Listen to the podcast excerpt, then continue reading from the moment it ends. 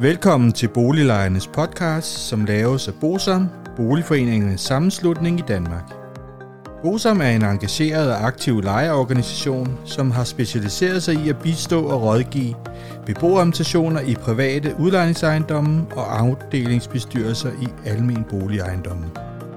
Formålet med Boliglejernes podcast er at informere lejerne om nogle af de problemstillinger, som vi ved, at mange lejere ofte spørger om samt at give mulighed for, at nogle aktuelle problemstillinger bliver belyst ud fra et lejerperspektiv.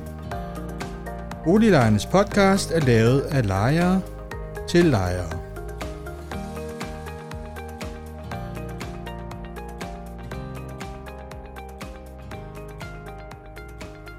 Velkommen til Boliglejernes podcast. Mit navn er René Sur, og jeg arbejder i Bosom. I dag skal vi have 16. del af balladen i Frederiksberg Boligfond, og det har fået titlen Status på salget af de tre ejendomme.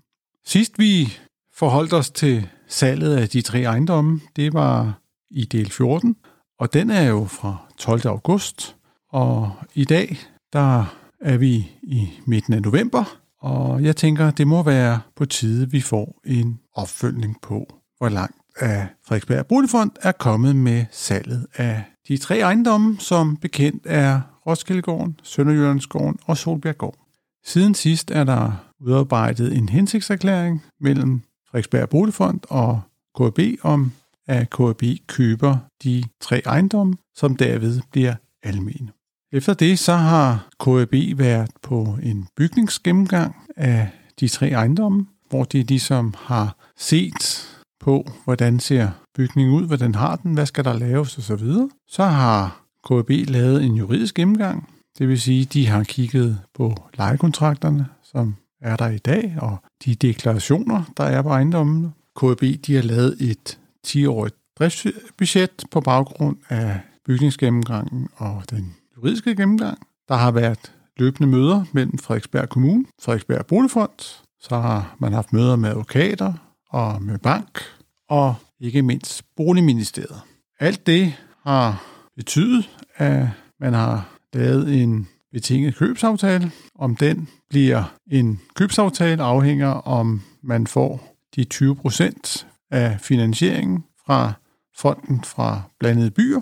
Og hvis I vil vide mere om fonden fra blandede byer, så skal I lytte på den podcast, vi udsendte den 21. oktober, hvor af den fond og de tilskud, de giver, bliver gennemgået. Hvis vi ser på den bygningsgennemgang, der er lavet, så viser det sig, at Roskildegården, der skal ses på facaden, der skal ses på taget, så er der nogle udfordringer med de tekniske installationer, det vil sige stigestrenge og faldstammer og den slags, og vinduerne. I Sønderjyllandsgården, der er det varmecentral og tekniske installationer, og så har man nogle vinduer fra 1993.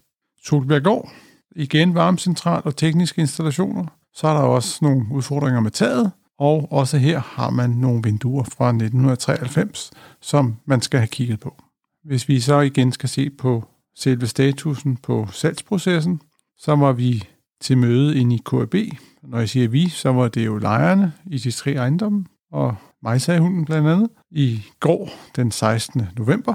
Og der fik vi at vide, at selve salget af de tre ejendomme er godkendt af Frederiksberg Kommune. Så er det, som jeg nævnte før, betinget godkendt af Frederiksberg Boligfond, fordi det afhænger jo af de 20 procent i finansieringen.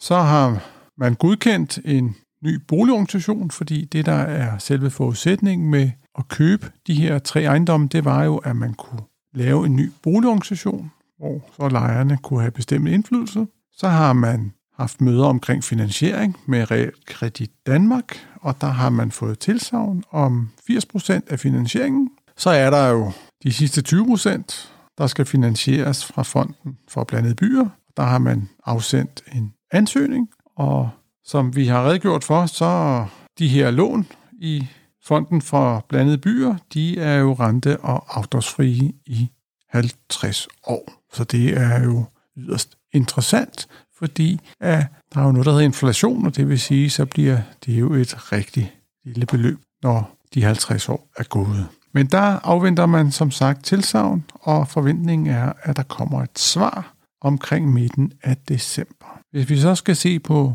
selve den tidsplan, som man herefter kan estimere, det er, at lige efter nytår, der regner man med, at tilbudspligten starter, og det vil jo sige, at når lejerne modtager materialet, så starter de 10 ugers tilbudspligt, hvor lejerne har mulighed for at danne en andelsboligforening. Og der må jeg jo henvise til den podcast, som vi udsendte den 19. august i år, som man kan høre og blive lidt klogere på, hvad sådan en tilbudspligt indebærer.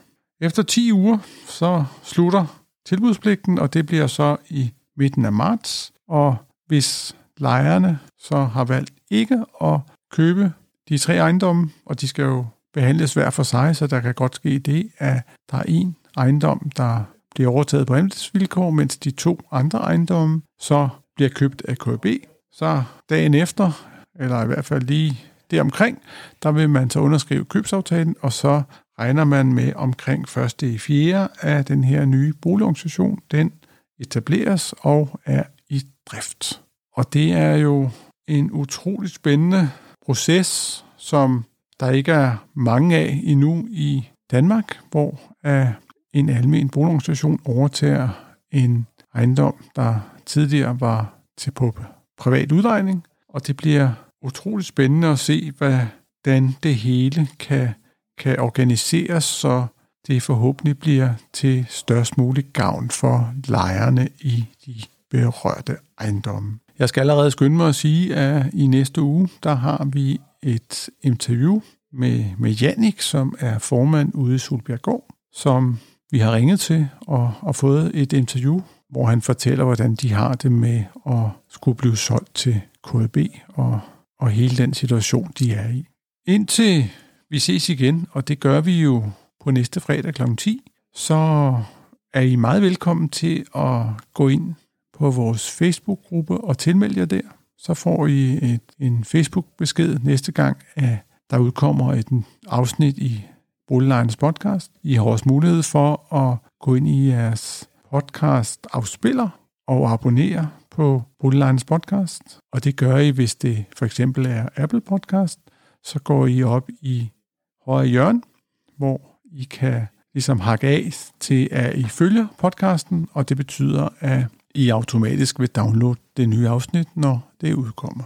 Det, der er det vigtigste, det er, at I passer på jer selv, indtil vi høres ved i næste uge. Det er på fredag kl. 10. Ha' det godt. Hej hej. Hvis du synes om Boliglejernes podcast, vil vi blive rigtig glade, hvis du deler episoden med dine venner, og måske giver os en anmeldelse og nogle stjerner i iTunes, så vi derved kan komme ud til mange flere lyttere. Oplysningerne i denne podcast er udtryk for vores opfattelse af retsstillingen på nuværende tidspunkt. Men husk, at retsstillingen kan have ændret sig, når du hører denne podcast, da der kan være kommet ny lovgivning eller praksis på området. Den videre er vigtigt at være opmærksom på, at gennemgangen i denne podcast alene har været overordnet for at give et overblik og derfor ikke kan regnes for en udtømmende gennemgang af emnet.